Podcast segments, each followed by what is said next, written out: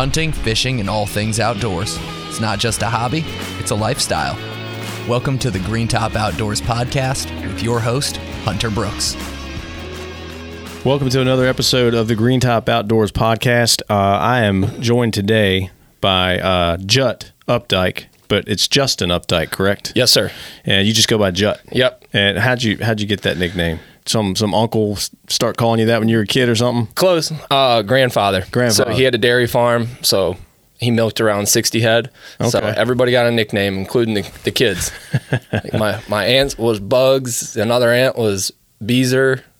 Yeah. Yeah, some crazy nicknames that you end up with when you're a kid and all that. That's stuck because it's a good name. I like it. Nice. So we're going to talk a little bit about what you're about to embark upon this fall. Big project you're working on. It's got to do with drones, and it's got to do with deer retrieval, which is pretty cool. We're going to get to that in a little bit, but first, let's talk a little bit about how you gotten to this point and kind of a little bit of your background, because you've done a lot of, well, you hunt, you love the outdoors, but you've done a lot of filming and film production in the hunting entertainment industry, correct? Yes, sir. So how'd you get into that? Oh, man. Grew up in upstate New York. So I was a 2006 graduate from Corning Painted Post West High School, if anybody knows where that is. But that was that era where you just had the Outdoor Channel coming out really good. But before that was like the annual VHS, then DVD, right? Mm-hmm. Monster Bucks, Primos, yeah. Yep. Drury's. And I just was ate up with it. I'm like, man, I got to see all those for myself one day. And I ultimately made the goal. I started calling outfitters out in Kansas. I picked Kansas as kind of a spot that I really wanted to see. It's a good place to choose, yeah. Yeah, and lo and behold, an outfitter must have felt bad enough for me that he was like, hey, yeah, I'll take you. So then the search was on, because I had to satisfy my parents too. I'm like, you need to get a degree. I'm like, okay. So I was the only out-of-state student at this community college in the middle of nowhere, Kansas. Pratt Community College is actually the name. So here I am, 18, first cell phone, yep. And boom, 1,300 miles, out to south central Kansas, and scared to death, but was like, man, this is what I want to do. This is what I want to see. And oh my gosh, man. So you were going to school full time and then filming and stuff on the part time? The filming didn't even start yet. I was just a guide. You were just guiding. I was very active in it. Like I shot tons of archery tournaments, local and state level. Okay. Competed in turkey calling competitions. Even worked for a very large, well-known turkey call manufacturer. I was always doing something that was hunting. I didn't go to parties. I didn't go to dances because I had to get up early. Right. I'm duck hunting, deer hunting, turkey hunting, something hunting. So the type of guiding you were doing, it was pretty vast. I mean, it was duck hunting. Because in Kansas, Kansas duck hunting is, a lot of people don't realize it, but it's awesome, man. It's great. It's the Central Flyway. Yeah. I mean, and right down the road from that college, I'd made fast friends with some people. Sure. Yeah. And there was a piece of public walk-in. You could shoot your limit, go to McDonald's, clean your ducks, and still be at your 8 a.m. class on time. You could clean your ducks at McDonald's? Is that what people do in Kansas? Or certain things don't need to be repeated. Okay. That's pretty cool. All right. So you're going to school, you're guiding hunts. What happens next? All right. So really quick, once we got into the thick of the rut, I realized I love this. I mean, I'm having a blast. I'm on 40,000 acres. And really, I was more focused on deer and turkey guiding. Mm-hmm. So if anybody's familiar with Jesse and Ginger Morehead, very, very active in the archery world. I think Jesse's a 13-time world champion. Ginger's a 9-time. These were some people that I really looked up to. And they, as far as I could tell across the board from every article, everything, they were just genuinely awesome people, mm-hmm. very God-fearing people, good people. I'm in this no-stoplight town pumping gas, and who's on the other side of the pump?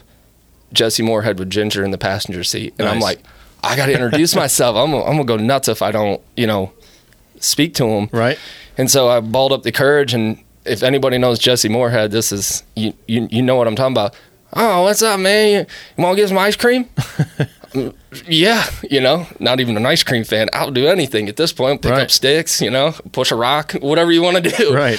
So lo and behold, in this little county of like 800 people, they had just bought a town or a house in this town. And I'm like, you know, we walk through the front door and I'm looking at all these mounts and I'm like, oh, I remember when you killed that one at Tamarack. I remember when you killed that one in Iowa sitting on a bucket. Jesse's looking at me like, oh my gosh, Ginger's got like a concerned look. Like, is this guy stalking us? Right. Like, what's going on? But like I said, you had the outlet, the Muzzy Bad to the Bone DVDs. They were the face of it pretty much, you know? Yeah. So they have, at the time, Muzzy was their pretty much title sponsor of everything they were doing. They actually had a Muzzy RV that Michelle had put them in. Mm. And so they were traveling, shooting archery tournaments and hunting out of this RV. It was the coolest thing. Yeah. And so it was a friendship, you know? So I'm trying to balance out, like, how do I go to school? How do I guide? Really interested in what they're doing and hadn't filmed before, you know, by any stretch. So about a year goes by. I decided I can come back to college. I want to hit the gas pedal and I want to see what this hunting can do, right? You know? And what a blast. I mean, I was, like, and I said. So what year is this, you think? This is 07. Okay, so. 06 fall. So the hunting industry is full blast. Oh, it's booming. And, you know, yeah. It's, because it, you know how it picked up in the 90s with the, but you know, mid 2000s, it was full blast. And, it was almost, I'd say, I guess, getting crowded. There was a lot of entertainers out there. It's a lot of stuff going on. YouTube is obviously getting bigger and bigger. There's a lot of stuff on YouTube. So, you know, you saw an opportunity to get into this and get it while the getting's good, right? Absolutely. I mean, you're still filming on tape during this time, right? You know, so there was actually a lot to it. So that was 2006. I met them. I'm guiding. 2007 spring, phenomenal guiding out there. Kid in a candy shop, man. 2007 fall, the craziest thing on the planet happened. I'm laying on my trampoline in my backyard, just staring at the sky. Phone rings. Ginger Morehead. Can you go see if these pants are hanging on the clothesline? Because I definitely forgot them, and I need you to bring them to me. Absolutely, you know? So run down there. Of course, they were there. Run them down the road. They were hunting just 20 minutes south of town and everything, and that kind of rekindled the relationship. Well, here we are, November 15th, 2007. I'll never forget a day of my life. Phone rings. It's Ginger. Hey, what are you doing? Oh, just getting ready to, you know, figure out what I'm going to do with my hunters, you know? Is there any chance you could film tonight? I'm like...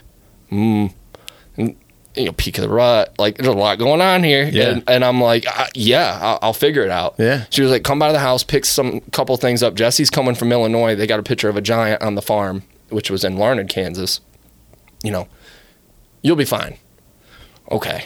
So we're out there, meet Jesse. Okay, I'll fast forward. We're sitting in the tree and this guy hands me a camera that's literally got more buttons than a laptop. Right. Okay. And I'm like, whoa. Very technical. No tree arm, nothing. Yeah. Just one ladder stand slightly taller than the other.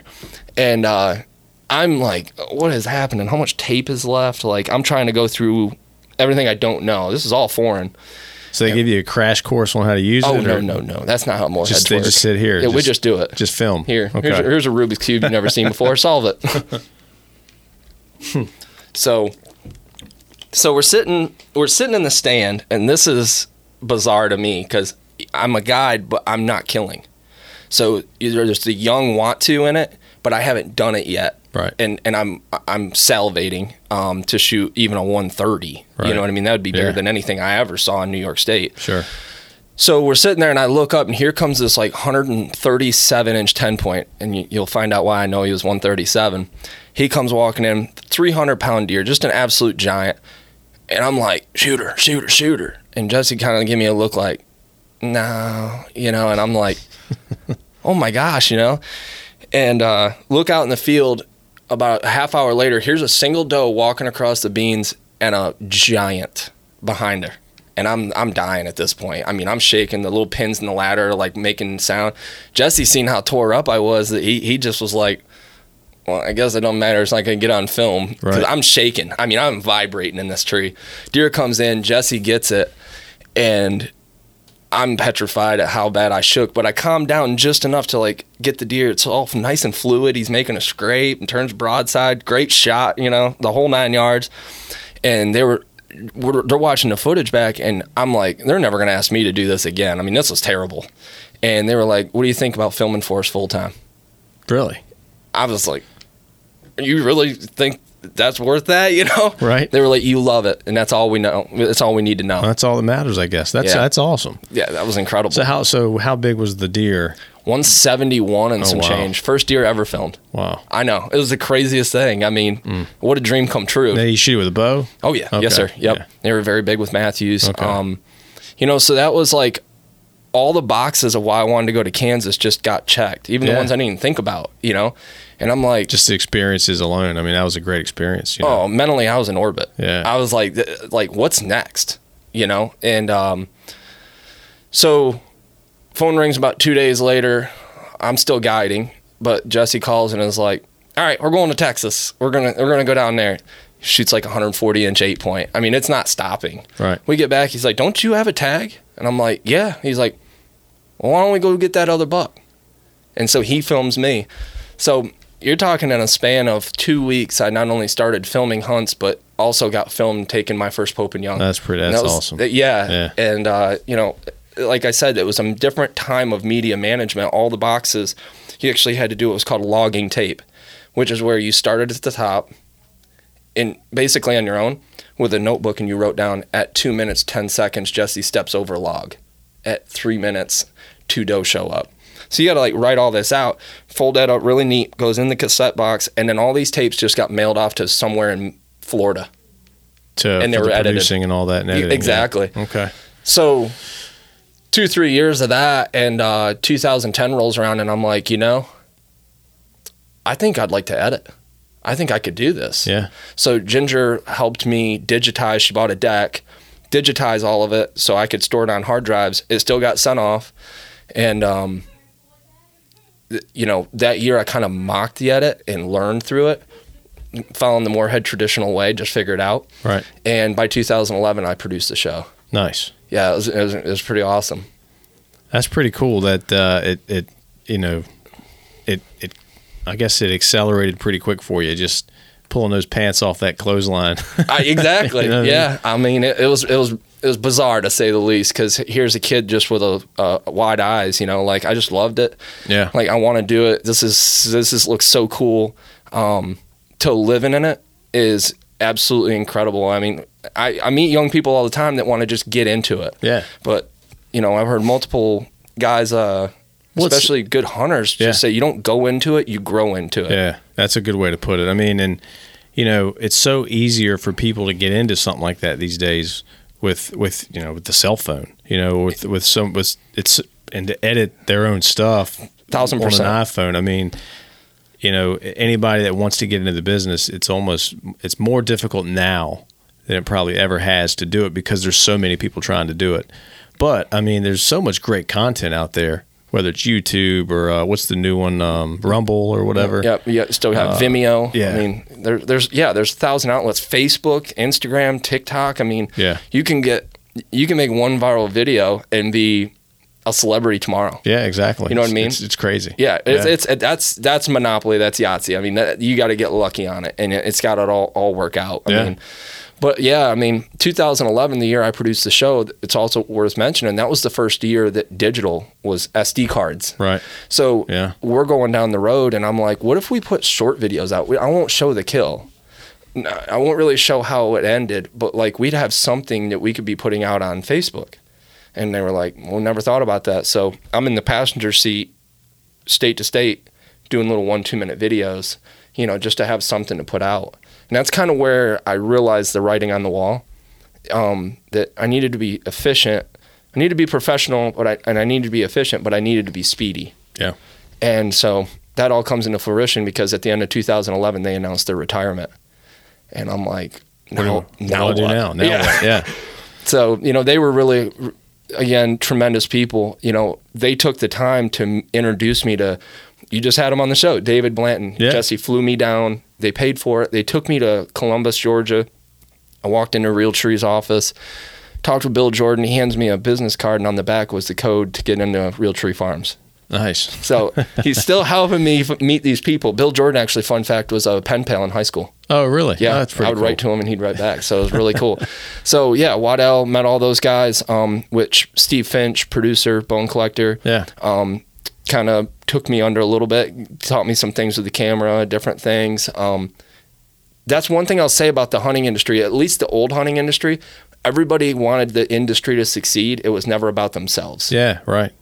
Well, you know, and there's so many players in a lot of the content and everything that's made out there. Like you're a behind the scenes guy. You didn't get to be seen on camera a lot, but you did a lot of the work to make all that magic happen. You know what I mean? Yep. And I think I talked with Dave Poteet. You know, I don't know if you know Dave. Yep. Inside Outdoors. You know, he was telling me about, you know, how he used to just be that guy, and then he kind of grew into being the guy on camera, you know, which, Inside Outdoors TV has always been it's always a great show, too. Great show. It's been running a pretty long time now. But yeah, and I never really wanted that. I didn't want to necessarily be on camera because that was a choice. They were like, you know, we'll stay on one more year. Jesse said he would, you know, because they had a little boy at the time, Jake. Yep. I think Jake might have been like 8 or 9. Now he's jumping out of planes, and he's a Army Ranger. I mean, it's like time crazy. Flies, right? Time flies, yeah. But, you know, I never really wanted that. So I said, what if you just introduced me to the contacts? I'd like to make content directly for the manufacturer. Like, I want to make Realtree's videos at Green Top. Right. I want to travel, and I want to go to, you know, Fin, Feather, and Fur. You know, I want to make films like that. So I started also dabbling in other industries, CNC, automotive, different things, trying to figure out what I wanted to do. And, you know, I mean, to explain how different I was doing things, I was going anywhere and trying anything. Right. And that's how I ended up in Virginia. Well, I mean, it's what you do. It kind of falls under marketing, advertising, which is kind of what you do now. But, I mean, you know, it's a pretty broad job, to be honest. You know, I mean, there's a lot of opportunities. Yeah. And I think it's worth saying, like, you know, being the guide at 18, 19, you're learning a lot. It's on the job training. Mm-hmm. But Kansas was like I'd say it's like more of an open book. If you have time, most people only experience Kansas for a 5-day hunt. Yeah. From the east anyway. Well, I know a couple guys went out there to do the same thing, and they're still there. Yeah. You know, they haven't left yet. When you get bit, you get bit. Right. I mean, trust me, I love it. I never expected to settle down on the East Coast. But yeah, so I, at the time it was Raghorn Media Group is the name of the company that I had started. And I was down in Virginia doing a project, and I met my wife, Madison. And as that went on, you know, meeting other business owners, it's like, hey, I'd like to get something short made. Yeah. You know, I'd like to, so my timing kept increasing. I'm here. Okay, now it's first apartment.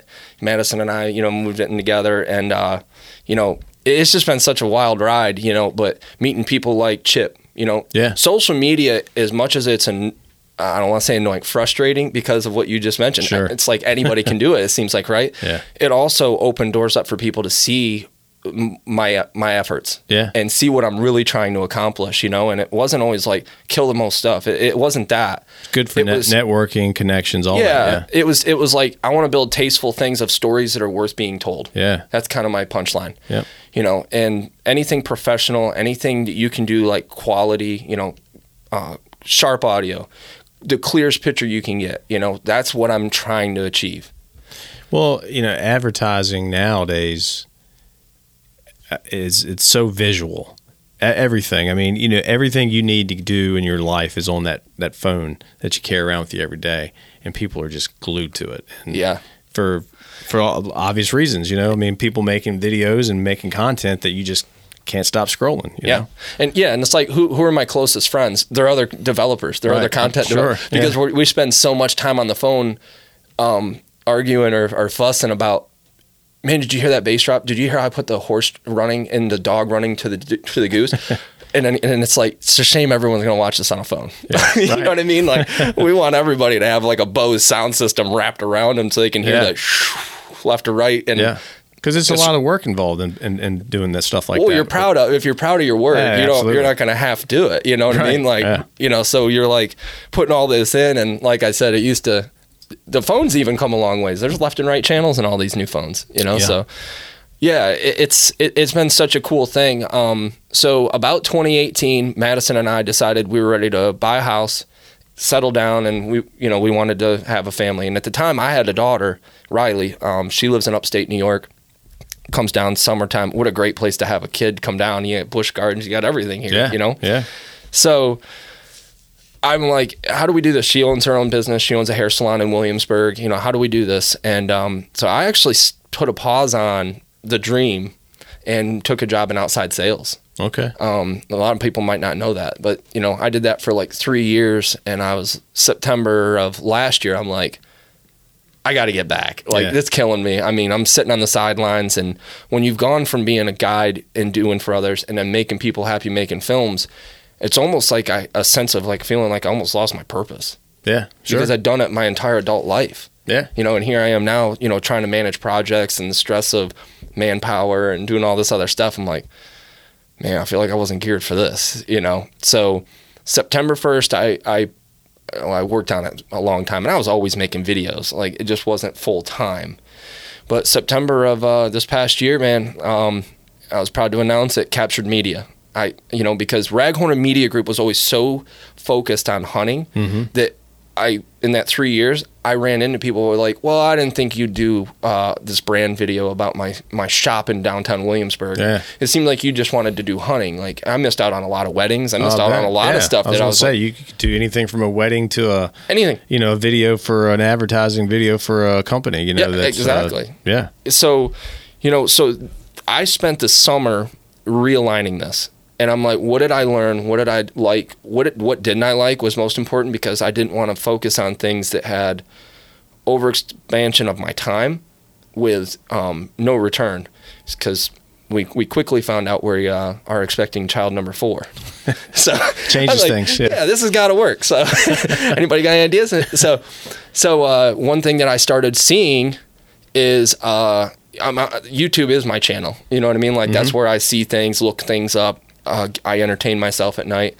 But one of the things that came up was drone deer recovery. I see this video and I'm like, what's going on with this? Yeah. This is the future. Well, it's April 1st all the time on the internet. Yeah. So you don't ever know what's legit. Yeah. And I saw it happening and I was like, that's incredible. Yeah. What a way for me to still be involved in hunting, but also I need a drone for my business. Yeah. Because it's an edge to have and not just any drone, but a legit drone that. Yeah, and you saw Jarvis. Yeah, you know that. So Jarvis is pretty sweet. Yeah, making a purchase like that's not something that you want to do with a baby on the way, and in a very uncertain world. Right. But I'm looking at it and I'm like, yeah, this thing could take pictures too. You know, like I could use it. So, but the big thing is what it's thermal. And that's how you can recover not just deer. I mean, we'll get into other things you can find with that, but. You were talking about last time we spoke that how kind of mesmerized you were with like, wow, I can't believe this is actually happening. And then you met a guy that was doing it out west somewhere? Or is it, Mike Yoder. He owns Drone Deer Recovery up in central Ohio. And I literally was watching every video he put out, and I couldn't get over it. And I'm like, you know, I was going to spend like $4,000 or $5,000, I thought, like on a drone to get video and to be able to check all my boxes and take care of the clients that I had, the future clients, you know. But now I'm like, man, what if I don't buy it? What if I buy this drone, which is significantly more expensive, but the capability's there. Yeah. And then, you know, thinking back, that's how I've done everything my whole life, you know, not intentionally going to debt. Right. Use the best gear you can get. Yeah. And see where it takes you. So the whole theme of this would be obviously to recover a deer that someone has killed that is it's very difficult to find. Yep. With this, you just take it up in the air and you can usually locate something in not just minutes, but seconds. Sometimes in seconds. I think I shared that video with you. Yeah. 42 seconds I took off the other day and found a deer. Yeah. So through thermal And again, there is a learning curve, and sure. I don't think I'll ever have it perfected. They'll have 18 different models of it out by the time right. I get there. But in thermal, you're searching like you would hunt. Like, okay, so you shot the deer where? Oh, I was over here. Which way did it go?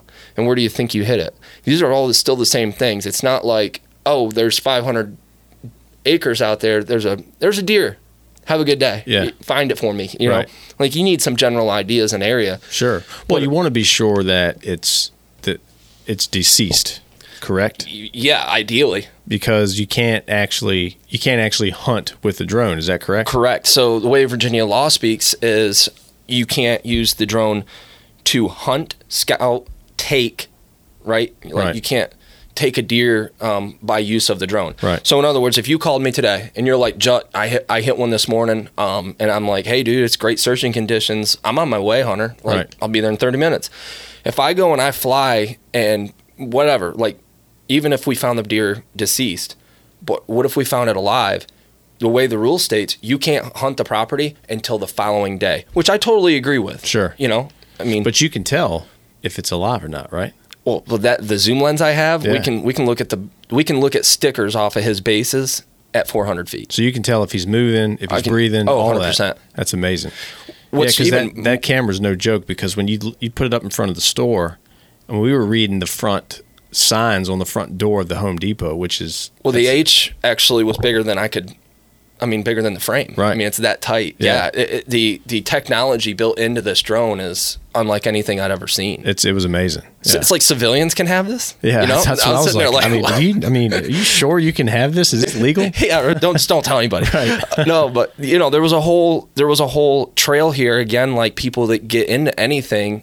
I said, this is almost like buying a boat, because I'm like, oh, I'm going to get my license. I want to be legal to fly day or night. Right. You know, if you're going to have a business attached to a drone, you need to have a license. Well, is the best time to find them at nighttime? Nighttime, overcast, or rainy. Okay. Because you get that thermal difference. Yeah. So imagine a deer's walking around at a 98.6 temp like you and me. Yep. If the sun's shining and it's a day like today, it's going to be tough. Yeah. But as soon as that sun goes down, and I'm testing that big time right now, you right. know, like, all right, you know, where's the best time? Because it's not about the flight time. I have a bunch of batteries. I can fly for 40 minutes, you know, come down, hot swap, you know, the drone never powers off. I can already see where I searched. The maps, everything that's built into this is very driven towards search and rescue. Mm-hmm. This drone was built for search and rescue. Yeah, which we'll get into in a minute, you yeah. know, because you can still use that for that reasons too, looking for actually missing people too. Yeah, missing pets, missing people. Right. Yeah. So you probably wanted me to talk about the spotlight feature too. Yeah, yeah. So like imagine during the day you're flying on IR, okay, and then you can pre-zoom that zoom lens, hit one button, bloop, there he is. Is he alive? Is he eating? Is he? What's he doing? You know. Right. Now that would change significantly at night because you're flying at night, okay, but you're also able to see structure and everything. It's not like you're flying blind. You know what I mean? Like I can see trees, I can see structure, I can see what's going on the ground yeah. through thermal. Yeah. And so it's like, okay, there's the deer I think it is. Well, there's an additional piece that I purchased for the drone that goes on top with not only a loudspeaker megaphone, but a light that syncs to the zoom lens. So with the press of a button, anything that zoom lens is looking at, boom, now there's a spotlight. It lights it up. Yes, sir. Wow. That's amazing. Jarvis talks. Yeah. Oh, Jarvis talks. Yeah, Jarvis talks. That's yep. it's cool. The other thing, so apart from deer recovery, people recovery. Yeah, you know, this is obviously there's a lot of police departments, SWAT teams, search and rescue, whatever. I'm sure that they have technology or capability like this, but there are counties that maybe don't. Yeah, and that's especially the more rural. That right. you're in, sure. you know, like Richmond has a very strong drone program, you yep. know, Henrico County. And then just the same thing the further down the peninsula, like York's got like a dedicated like truck and trailer, you know, and the drone operators come. Yep. But I'm starting to spread my wings a little bit. It's a little too early to talk too deep into it, but there's a lot of attention on the fact of like, hey, would you be willing to work with our EMS and fire? Would you be willing to work with SWAT? Would you be willing to work with our police department? And I'm thinking like, can this happen as a civilian? You know, right. And they're like, absolutely. I mean, you're licensed, you're insured, you've already got the drone. Yeah. You know, like that's stuff that we can't stop what we're doing with the manpower we have to say, hey, you go become a subject matter expert in this.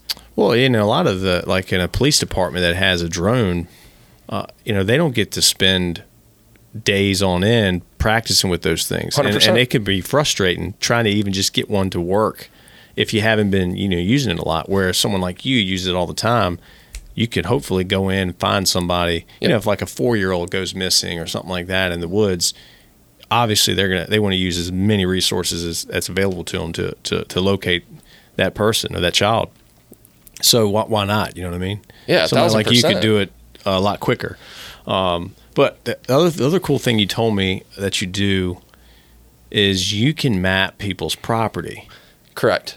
So using the video on the drone. Yeah, so it's actually a photo method. But there's software now that's out for these drones. You know, I think anybody listening to this podcast that hunts is very familiar with OnX. Mm-hmm. And as useful as it is, it can be very frustrating because sometimes the maps aren't updated for 2-3 years. You know, mm-hmm. you show up and there's houses there now. It's like, well, that's not going to work. Right. You know, so this will allow me, I can map your property into a 3D model, to where you could literally use it to measure with plus or minus 1 centimeter accuracy. That's amazing. So any surveyors listening out there, yeah, well, the real estate guys too. I mean, if you're trying to sell a big piece of property, yep, obviously a 3D map of your property is gonna help maybe sell that too. I mean, but if you're a farmer or if you want to lease your property, if you lease a big piece that you hunt, and if it's a big group of you, I mean, obviously there's a lot of information to be gained. Oh, 100%. You can see all the topo. I mean, it's a 3D model. You can literally spin it around on your computer screen and look at it. That's you can even measure 20 feet up a tree and turn around and see that's what it's going to look like. It's like playing Sims back in the day, you know? Yeah, right, yeah. So, like, another big useful thing back associated to the deer hunting side of things is deer analysis, deer herd analysis, mm-hmm. or deer appraisal, however people use it, say it different. But so someone's going to list this property or someone's in the market to buy a piece of property. I can go fly the drone outside of hunting season and give you a deer takeoff. Hey, on this 210 acres, Hunter, I found 67 deer. If it's the right time of year, January, February, early March, and the thermals are right, hey, Hunter, out of the 67 deer, I found 22 of them are bucks. Looks pretty game rich, man. Right. If you buy it, let me know. Be happy to find your deer for you. Yeah, you know, the 3-to-1 ratio is looking good there, right? Yeah. So, that's being able to do that off season is worth it in itself, you know? Oh, absolutely. Not to mention preseason, before bow season comes in, if you want to get an outlook on what your property looks like. That's always available too, correct? Yes, sir. Yeah. Yep. Yeah, and there's a lot of growing interest for this, you know. This is the tough part, is waiting. Right. You know what I mean? Because I got my license. I got all my certifications. I'm continuing to learn. I went to that 3D modeling class. I've got other stuff I want to do. I want to become certified in thermal so I can actually perform equipment inspections under a degree. Sure. But what I've done, I'm already doing it. People are having me fly like strip malls. They own the building. They live out of state. I'm going through and actually showing the parking lot, what conditions the parking lot in, what are the people hanging out on the front of their businesses, you know. So it's kind of like it's a drone, but it's such an advanced drone. I'm not even scratching the surface on the capabilities. Oh, sure. But being an editor, you know, back to Captured Media, it made most sense because, you know, what's drone footage if you can remember to hit record if you don't have anything to do with it? Right, yeah. And that's why this all makes sense, and this journey is really just taking off, but it's such a blast already. I mean, I miss this so much I can't even describe it to you. Yeah, well, I mean, you're definitely excited about this. I can tell, man. It's I think you're gonna be a busy man this fall. I think so too. But go back on the deer retrieval.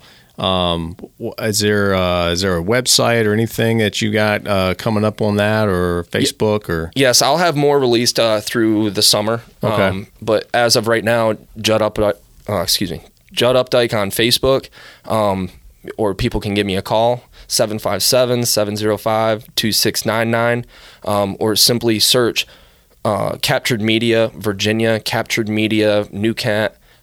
My Google page comes up, all my information, phone number, email, everything. Excellent. Well, cool, man. Thanks for thank you for coming on the show today and talking about this, because, you know, when you were on, when you were up here, what, 2 weeks ago? Yes, sir.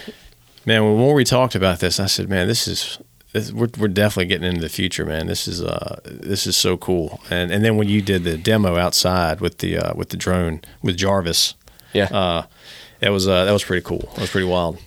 Jarvis is becoming very popular, more popular than I anticipated. Right. Like I said, the phone's ringing, so I'm very, very excited, and well, good. It's I can't wait for deer season. I don't want to wish time away, but I am ready. I don't know how you're going to have time to deer hunt this year, especially if you got another one on the way. I canceled my Iowa. I finally was sitting on 4 points for Iowa, and I'm like, man, I can't go. Like, I'm just going to take a year of nothing out of state, which is hard enough. My wife's concerned for my mental health on that, because I go every year somewhere. Yeah. But, you know, I'm excited. I want to see this through. I'm very excited to see, and I'm just excited to be able to add to the resource I love so much, you know, because a child's first year. Yeah, absolutely. You know what I mean? Absolutely. Like I would be devastated if my little boy shot a deer and I can't find it. Well, yes. Think about how many wall hangers were lost. Oh gosh! And how many times you hear from people, that, you know, especially bow season. Bow season's tough. That, you know, you can't get over to somebody's property because, one, you don't want to trespass, or two, you know, you just can't do it. You know, now here's a way possible of locating that deer and retrieving it. Yeah, 1,000%. And much like hunting, there's different levels. There's guys that are really serious. There's guys that do it, you know, it's a pastime. I'll do it in the weekend, you know, if I can get out, you know, there's levels to it. Like, your more advanced folks are having conversations with me. Like, I treat my property so delicate. I'm not tracking a deer again. Right. I want to know exactly where it's located so I can get the wind in my favor and go in and strategically remove this deer, so I'm not bumping anything. I'm trying to trophy manage my property. I'm like, right. Again, didn't think that way. Yeah. I just was like, I can help find deer now. That's right. You know, and then there's the other side of I have limited time to hunt, or I've got a land, you know, in this area, and I work and live 3, 4, 5 hours away. I need to get back to work. Is the deer dead? Can I go get it? I don't want to bump it. Right. Or do I need to call off tomorrow? Exactly. You know, so there's a million different, you know, aspects to it that, you know, it's just so cool. Like I said, they just keep popping up different ways. Yeah, I'm sure there'll be many more too. Yeah. Oh, yeah. We're not even scratching the surface. That's right. Well, Judd, thanks for being here today. Thanks for being on the show. You got a really cool thing going. Captured Media. Check them out and find them online, and we'll have you back on again before bow season. That'd be awesome. Yeah. Thank you, Hunter. I appreciate you guys having me. Thanks a lot. Thanks for listening to the Green Top Outdoors Podcast. Hunting, fishing, and all things outdoors. It's not just a hobby, it's a lifestyle. Like and subscribe to the Green Top Outdoors Podcast wherever you listen to podcasts, and learn more about Green Top at greentophuntfish.com.